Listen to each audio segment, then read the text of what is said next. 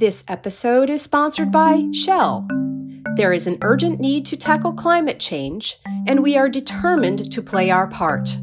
Learn more about Shell's climate ambition at shell.us forward slash net zero ambition.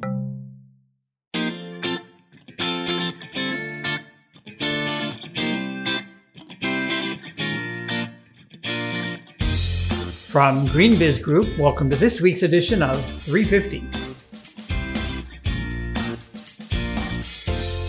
I'm Joel Makower here in Oakland, California. On this week's edition, food priorities for the new administration, a deep dive into financing the blue economy, how commercial tenants continue to press for greener buildings amid a pandemic, and why you can't spell renewable energy without the letter S. We're powered up this week on 350.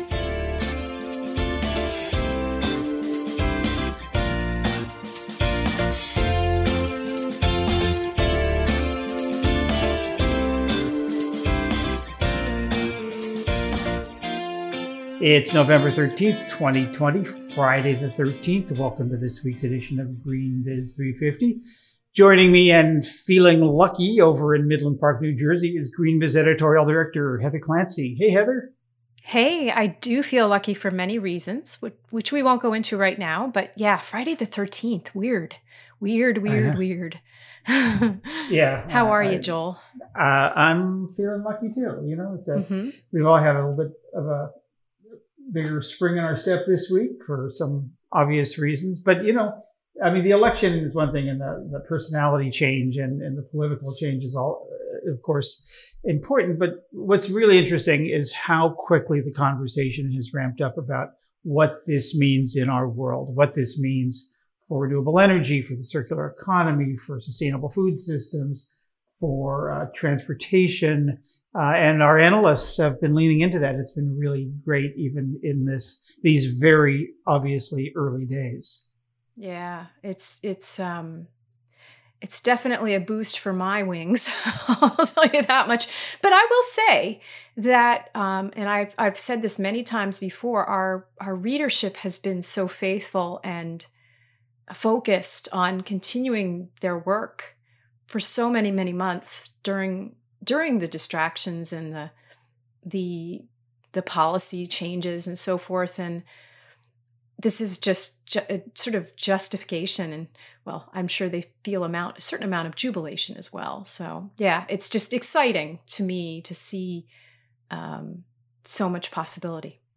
Yeah but you know it's a bit of a two-edged sword heather because um, you know there, there is this uh, one could make a case that a lot of the action and there's uh, to your point there's been this amazing continuation of an acceleration an amplification of everything that was going on in sustainable business during the Trump administration, uh, in spite of the obvious lack of interest slash hostility towards uh, so many of these topics. Um, and, and I think there's always the assumption, okay, now happy days are here again. We have a, we will have a president who is, uh, interested in committed to, I mean, climate change seems to be one of the top four things that, uh, that President-elect Biden and, and Vice President-elect Harris are, are, are, concerned about around the pandemic, the economy, uh, structural racism, and climate change.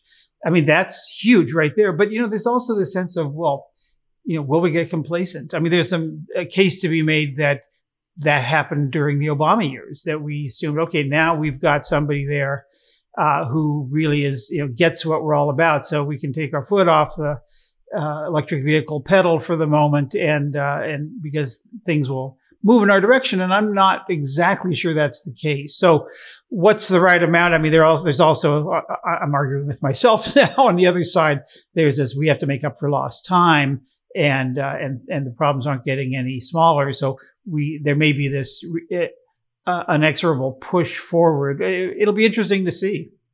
It will be interesting to see, and I think I think it's such a different mindset from that previous period of time. I think people did realize that they had taken many things for granted that they shouldn't have. And um, I do feel that people are in a different place. And I also feel um, that some of the really great work at the state level will accelerate and at least not be, um, you know, barred or, or blocked from happening. And I think that that that will continue, and um, those those things are happening. So I, I don't know. I I, I hear you. I, I appreciate it and complacency.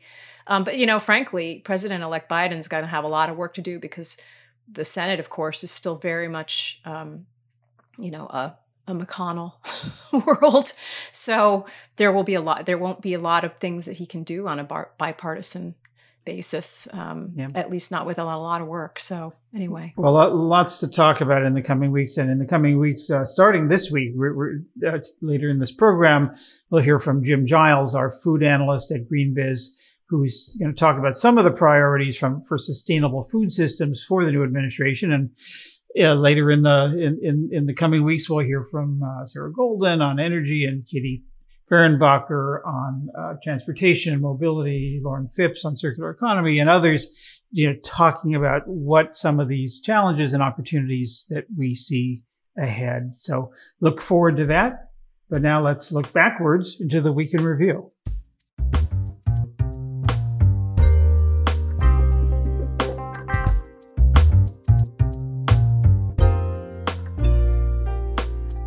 Start us off with one of our great Verge 20 coverage stories uh, by Meg Wilcox. And she wrote about some of the sessions that we had during the program about linking the social factors, um, you know, things like environmental justice and consideration for communities of color, with the environmental aspects of renewable energy. Um, we had some really very dynamic sessions um, during the event about how companies are looking at their renewable energy procurement in a very, very different way. The two companies specifically that she writes about are Microsoft and Chanel.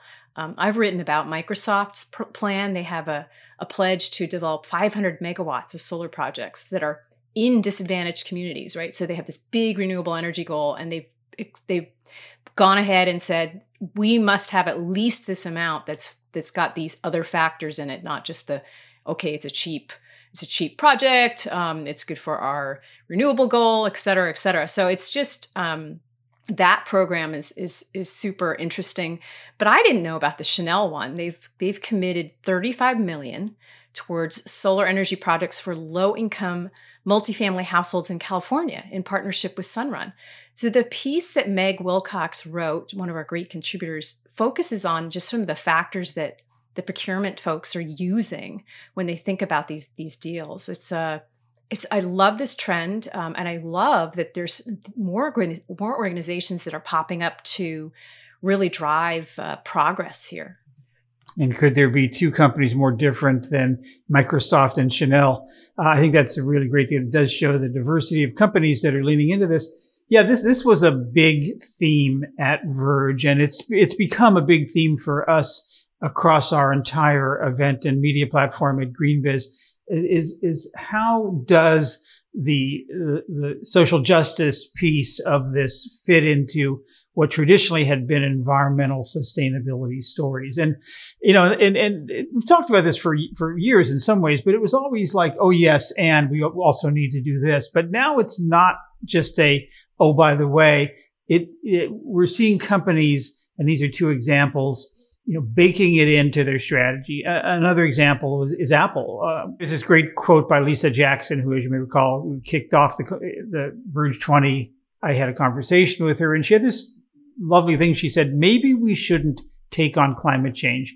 We should take on justice. And by doing so, we can solve the climate crisis.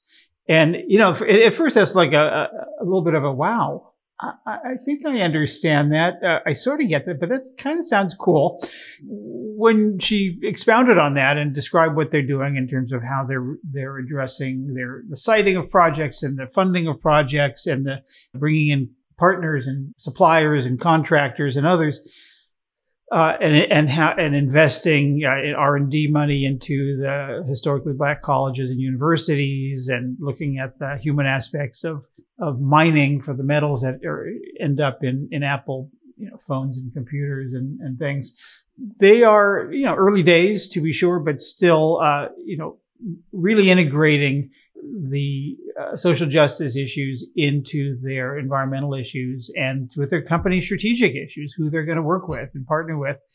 And uh, this is, uh, you know, it, it, makes perfect sense that this would now, uh, you know, we're seeing more and more stories about how renewable energy yeah. partnerships also follow this line. Yeah, and I have to say, I'm taking one like potential story lead away from Meg's story as well. It's the, this. I love the I love the acronym for this group, BOSS, the Black Owners in Solar Services, um, and they're a, a, group of more than a dozen Black solar entrepreneurs. And I think that's the other point I, I just want to make is that we need to include these small businesses that have these great skill sets and have this great knowledge and understand these communities in that conversation. So, so many times we we tend to try to use the same, you know, consultants and so forth and contacts to do these things, and we need to to open our tent and and to bring these these uh, great minds and imaginations into the conversation. So, yeah. Anyway, well, look speaking boss. of of bosses, let's talk about when the boss says it's time to go back to the office. Um, and we're not there yet. Is uh, unfortunately we're in this uh, third wave, of this very, very uh, dramatic and serious wave of infections and, and hospitalizations and sadly deaths around COVID. Uh, but companies increasingly are, are, starting to map out uh, plans for a post-pandemic return to the cubicles. And um, there's a we have a, a, story by another one of our terrific contributors, senior writer Adam Aston, about how the emphasis on greening those buildings hasn't gone away even amid the health concerns. Um, and talks about a couple of companies, uh, Workday, which is out here in the Bay Area, which is uh, a uh, software platform company, enterprise software platform company, and, and other landlords, Kilroy Realty, a, a, large landlord and developer with uh, properties up, up and down the uh, Pacific coast.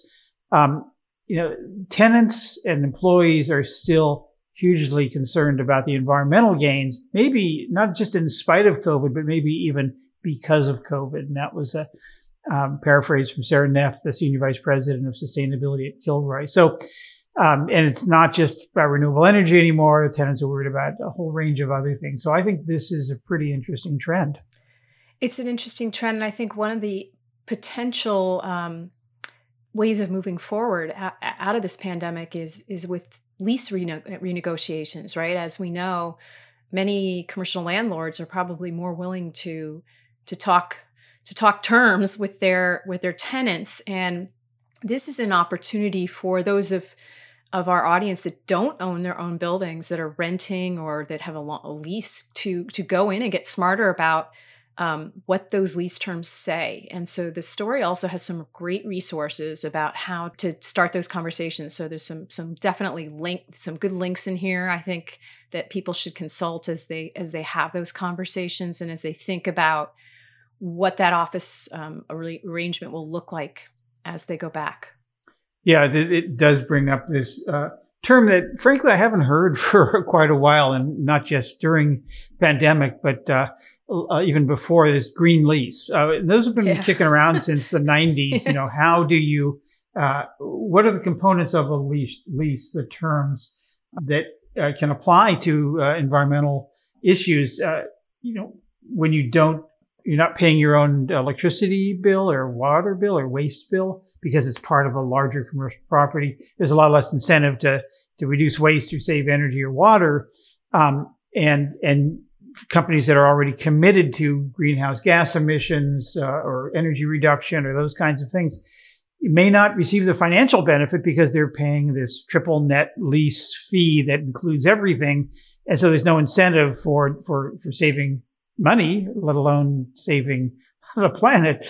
So green lease terms uh, help address some of those issues for at least some kinds of businesses. So I, I, I, encourage you to take a look at that. But let's move over to our last story that we're going to talk about now, which is also in the finance area, which is about how to finance the blue economy. And that, of course, is this uh, uh, ocean economy, as it's called, um, the value of, fishing and tourism, and and some cases mining and drilling. Um, and and how do you do that where you not only don't harm oceans, but actually maybe even support ocean health and biodiversity, and uh, and and while realizing the full economic potential that a sustainable ocean economy can bring. So uh, this is a piece that came out of the World Resources Institute and some authors there and from uh, University of British Columbia about some of the financing mechanisms and the opportunities for action to to what uh, they call plug the blue finance uh, gap while uh, you know, again, addressing equity and, and diversity and, and a whole range of issues uh, and protecting the ocean. So it's another one of these complicated but very doable stories if we just know what to do. And I think that that's part of the the issue there is the knowing what to do, right? I just don't think it's gotten enough attention. Part, part partly, you know, the, some of the money that's been going into ocean quote investments has been sort of historical, like fossil fuels type, you know, like exploration for oil and gas companies and so forth. So not really the or or industrial fishing for that matter, right? Putting subsidies out for there for these big fleets. Um, and this is just one of those stories that that basically says, "Yo, people, like just think about this differently." Um, we've also seen more information about things like ocean sequestration. So there's just this tremendous tremendous um, opportunity for the dialogue to be shifted. Um, one of the figures that, that just really jumped out at me for in in this story was that investing one dollar in key ocean actions could yield at least five dollars in global benefits. So like there's some real good information about how, you know, for example, looking at a, a coral reef and and helping repair the reefs and how that could could apply to tourism, um, and especially you know in places where they really need that. Um, things like fisheries and sustainable fisheries and so forth, um, and, and, which also PS has a, a benefit in, in terms of a social component as well. You know, helping indigenous communities retain that livelihood and just it's just again this is one of those those um, kind of like yeah oh oh kinds of stories um, one development to look for I think that that could signal um, some progress is the development of the sustainable blue economy finance principle. Um, so there, th- this principle is is trying to link private and public sector financing um, to SDG 14 uh, progress. You know, so the Sustainable Development Goal 14 and so forth. So I don't know. I just I don't I'm not going to regurgitate all of the the suggestions, but I I believe that this is just one of those um, this great great opportunities that especially now coming out of this pandemic, there's so much opportunity.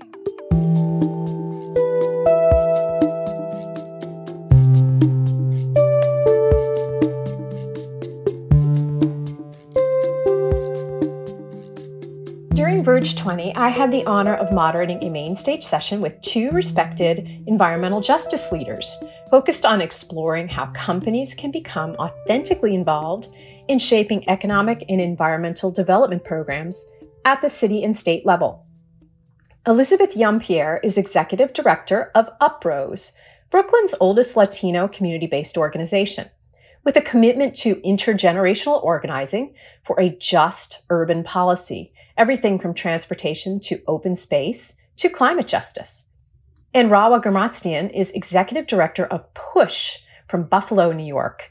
Their mission is to mobilize residents to create strong neighborhoods with quality, affordable housing, to expand local hiring opportunities, and to advance economic and environmental justice. Our discussion focused on a wide range of topics centered on exploring how businesses can engage most effectively with local environmental justice organizations. I asked both to describe what a productive relationship looks like. Here are highlights from their answers, starting first with Rahwa Ghirmatzion and followed by Elizabeth Yeampierre. So Push Buffalo is a place-based initiative uh, in the heart of the West Side community. And really our um, we work at the intersections of racial economic and environmental justice. And so one of those platforms is that we have a workforce uh, called the hiring hall where we take folks that have you know recently uh, recent returning citizens. We have folks that have been under or unemployed for long periods of time and upskill them in the trades including building renewable energy projects and green construction and uh, we work with a partner. Uh, what we do is we provide wraparound services and hands-on training. So these trainees that went through our program were being connected to a pretty large development project downtown. And I would say that 99.9% of them were folks of color. Mm-hmm. And they would come in their push hitties. It was about 24 of them that we placed into this one site. And they were experiencing a lot of racism, in particular from the white workers and folks that were from the trade unions. And, um, you know, we kept working with the employer to explain to them what was happening. They took photos of, you know, really terrible words that were being written on the walls, including the N word. And uh, what we realized is that the manager, um, the site supervisor, really was not sensitive to the needs, and he himself was racist. So we worked with the CEO of the company, and um, they ended up firing the gentleman because the workers were actually doing such tremendous work uh, they were experienced in the trades. They showed up to work on time. We provided a lot of wraparound services and soft skills training for them. Um, and really, what I appreciated about that story is that the CEO understood the importance of that. And one of the things that we often say in our community is uh, when folks are looking to come work with us in our community, uh, how you enter a place is important. How you behave when you're in place is important. How you exit that relationship is also important. Elizabeth, let's let's have some thoughts from you on this topic. Um, well, Uprose is um, an intergenerational, women of color led grassroots organization that works at the intersection of racial injustice and climate change and has been in Sunset Park, Brooklyn since 1966. So it's an old organization with deep roots. And in that time, we've doubled the amount of open space, stopped the siting power plants, engaged in brownfield remediation. Uh, we're engaged in uh, community-based uh, planning and participatory research, uh, building and facilitating a greenway. All of those initiatives uh, really bring uh, stakeholders together in a meaningful way and businesses are encouraged and invited to be part of all of that decision making planning. Um, the truth is that we've had excellent relationships with some businesses and really bad relationships with others. So with some, for example, we work to try to engage them in climate adaptation and we provide them with best practices so that they survive extreme weather events. Uh, with New York, um, with, for example, the Sims recycling facility, we worked with them from the very beginning so that it would become a carbon neutral, state of the art facility that would serve our needs but not be an eyesore or polluting facility on our industrial waterfront. Uh, with Patagonia, we helped build a culture of practice, which we continue to have a relationship with them uh, to this day on how to get their their workers meaningfully engaged in community initiatives. So there's opportunities throughout, and then there's resistance too uh, when things like the ones that were named by Rahwa become a challenge for us, which is that mm-hmm. sometimes mm-hmm. businesses don't see themselves as part of the community and see our community as a font for wealth for them, but they don't see themselves as being part or in community. We're seen as a resource and not as a partner. And, um, and they sometimes seem to have, even though they don't live in the neighborhood, more power than we do in decision making. And so we deconstruct that, we challenge that, and we build different kinds of relationships. I encourage you to watch for the whole video of our session coming soon on greenbiz.com. But for the purposes of this podcast, I just want to close with I asked both of them to reflect on how companies can be more authentic in their community engagement. I'll leave you with their answers, starting first with Elizabeth and closing with Rahwa. I think businesses really need to start thinking that they're part of a community of businesses and start thinking that they're part of community um, and working with us as partners um, mm-hmm. and uh, and sharing, being authentic, uh, providing information that is helpful. We believe in investing in our businesses because they're the economic backbone of our communities. Um, and we'd like to think that they think the same of us. Um, in terms of strengthening social cohesion, it's necessary for us to work mm-hmm. in a way that builds just relationships and engages us in transformation. Yeah, one thought for me is that they, when they're first starting to plan the project, that's when they should actually invite community communities in. We've got a lot of solutions. We've been working on these for decades, and so bring us in at the start of your project.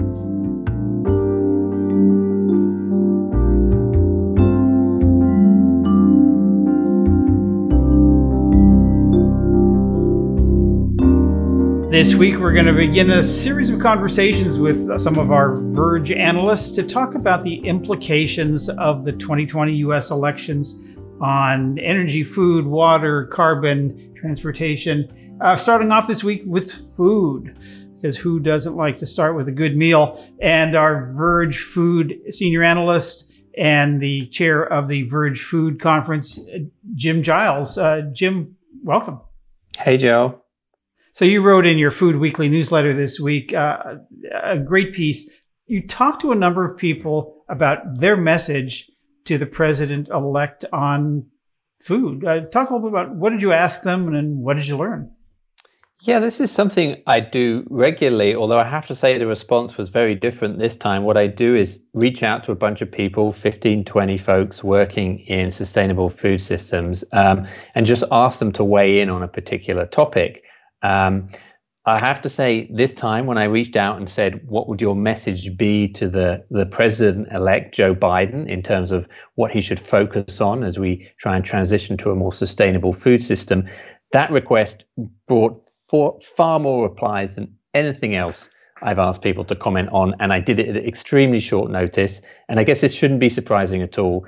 We've had uh, we being people in the sustainability community have had a very frustrating four years under this administration and and people are ex- obviously extremely excited about the change that's coming uh, and and a chance actually to to you know put some policies into action yeah, well, I guess yeah, there's a growing appetite for food uh, systems related uh, in, uh, initiatives and policies. What sort of rose to the top? I, I, mean, I would say the one that came back repeatedly was regenerative agriculture. Uh, so, so for people who are not familiar with it, regenerative agriculture is this idea that uh, we can farm in a way that actually draws down carbon and stores it in the soil and regenerates soil fertility, increases water retention, things like that. And it, it's a dramatically different way. It's far less extractive than our current monoculture systems are, uh, and that's how it gets its name. It's regenerative. And regenerative is at this very exciting place in the US right now where there's um, quite a lot of data to suggest that it really does have the impacts that we want in terms of uh, soil fertility and maybe carbon sequestration. But it's it's still practiced at a, a, relatively on a relatively small number of acres. So the big question is how do we how do we get it to a large number of acres, and c- can we do so in a way that will really deliver the benefits that we want without impacting things like yield and the amount of land that we use? And um, w- what I'm hearing, you know, from the folks I talk to is that uh, there's a big role for the government, particularly the Department of Agriculture, in this transition. And, and what I found encouraging is that it's a role that might not necessarily involve Congress. So a critical thing here, and of, and of course, you know, if, if people are not familiar with this debate, but I'm sure they are, um, there's a big question mark about um, how much control, if any, uh, Biden will have over the Senate. So the critical issue here is like if uh, the Democrats do not control the Senate, what can Biden do with existing legislation and executive orders? So within the Department of Agriculture, there's actually some really big pots of money that Biden has to play with. There is a $6 billion annual conservation fund, for example. There's also uh, another really large, I believe it's more than $20 billion uh, that's been spent over the past few years uh, to compensate farmers for the losses they've suffered as part of the trade wars that the current administration has got us into. Now, it's likely we're going to have to continue playing, paying that compensation, and the conservation fund is already in place. So, this is money that the incoming administration can use probably without having to go to Congress for approval. Um, so, what there's there's hope out there that that money can be directed more wisely uh, to encourage the growth of regenerative ag. Yeah, I mean there are trillions of dollars of subsidies, uh, certainly billions of dollars. You know, crop insurance and administrative expenses and and uh, a whole range of uh, the price loss coverage and you know things where you're paid to not grow things and and, and on and on. Uh, those feel like you know uh, I hate to use this phrase, but sacred cows. Well, I think the sacred cow here is the US farming community, uh, given the importance both of the rural vote uh, in determining the makeup of the Senate and just more generally the cultural place that farmers occupy in our society. uh, they're a group that's revered and revered for good reason. They're they're the reason why we're able to eat every uh, every mealtime. Um, so I don't think anyone's going to mess with support for farmers, but how that support is used, I think there is some flexibility there. So something like crop insurance is super important to the business models of most farmers. But I think there is some opening for bipartisan agreement on redirecting that crop insurance in a way that supports regenerative and other uh, climate beneficial uh, methods. Just as I said, there are, you know, if we look at, say, the pot of money for the farming losses and the conservation fund, for example, I don't think anyone's talking about taking that away. But at the moment, it's um, it's not particularly focused. And what the hope is, is that people can come in, or the, the, incoming administration can take that pot of money and attach it to some clearer priorities that are tied to the evidence that we know about the climate beneficial aspects of things like uh, reducing the amount of tillage or planting cover crops or, or diversifying crop rotations. All these are things that we know um, are good for yields and also good for things like biodiversity and greenhouse gas sequestration. Well, one other thing I want to bring up because 2020, one of the big issues this year, of many, obviously, was uh, the social justice, uh, systemic racism, and that whole uh, bucket of topics. Did that come up in in ag at all? Yeah, absolutely. So one of the people I reached out to was Leah Penniman, who's the co-director and manager of Soul Fire Farm in upstate New York. It's a really fantastic operation. Uh, it's a farm that focused, uh, I mean, not entirely, but a big focus of their work is on, is on racial justice in farming. Um, and Leah raised this issue of the long term, and, and I, when I when I say long term, I mean like more than hundred years now of, of, discrimination against black farmers in this country to the extent that many black farmers refer to the US Department of Agriculture as the last plantation um, for the role that the department has played in in pushing them off their land. Uh, you go back a century ago, there were a million black farmers in the United States. Now there's around 45,000. Um, those that remain earn on average a fifth of what white farmers do.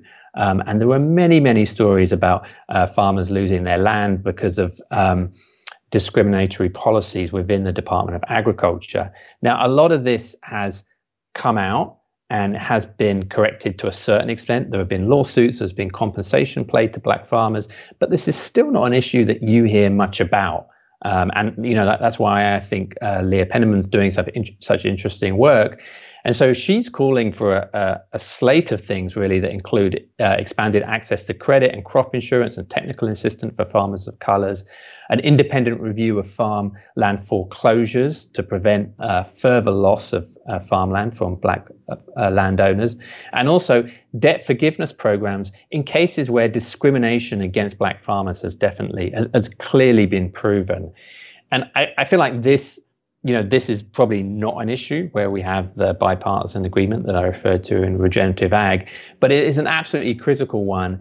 And I think with the kind of the the coalition of forces of demographics that that propelled Biden to his victory, I think there's a chance at least that this will move up the agenda and get more attention.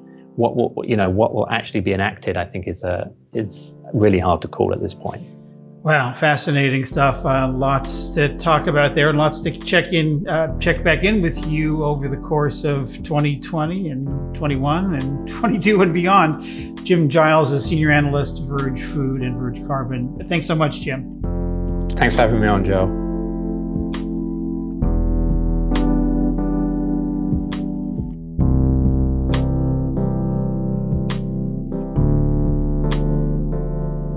And that's our 350 podcast for this week. Go to greenbiz.com slash 350 and you'll find more about the organization's stories and events we mentioned this week. While you're there, check out our six free e-newsletters. Go to greenbiz.com slash newsletters and you'll find out more about them. We love your comments, questions, and tips. Our email address, 350 at greenbiz.com. Heather and I will be back next week with another edition of GreenBiz 350. Until next time, from all of us here at GreenBiz Group, I'm Joel Makower. Thanks so much for tuning in.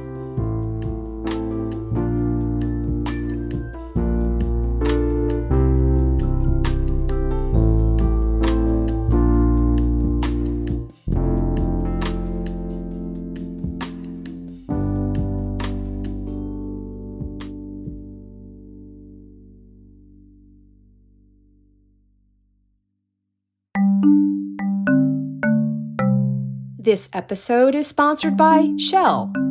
There is an urgent need to tackle climate change, and we are determined to play our part. Learn more about Shell's climate ambition at shell.us forward slash net zero ambition.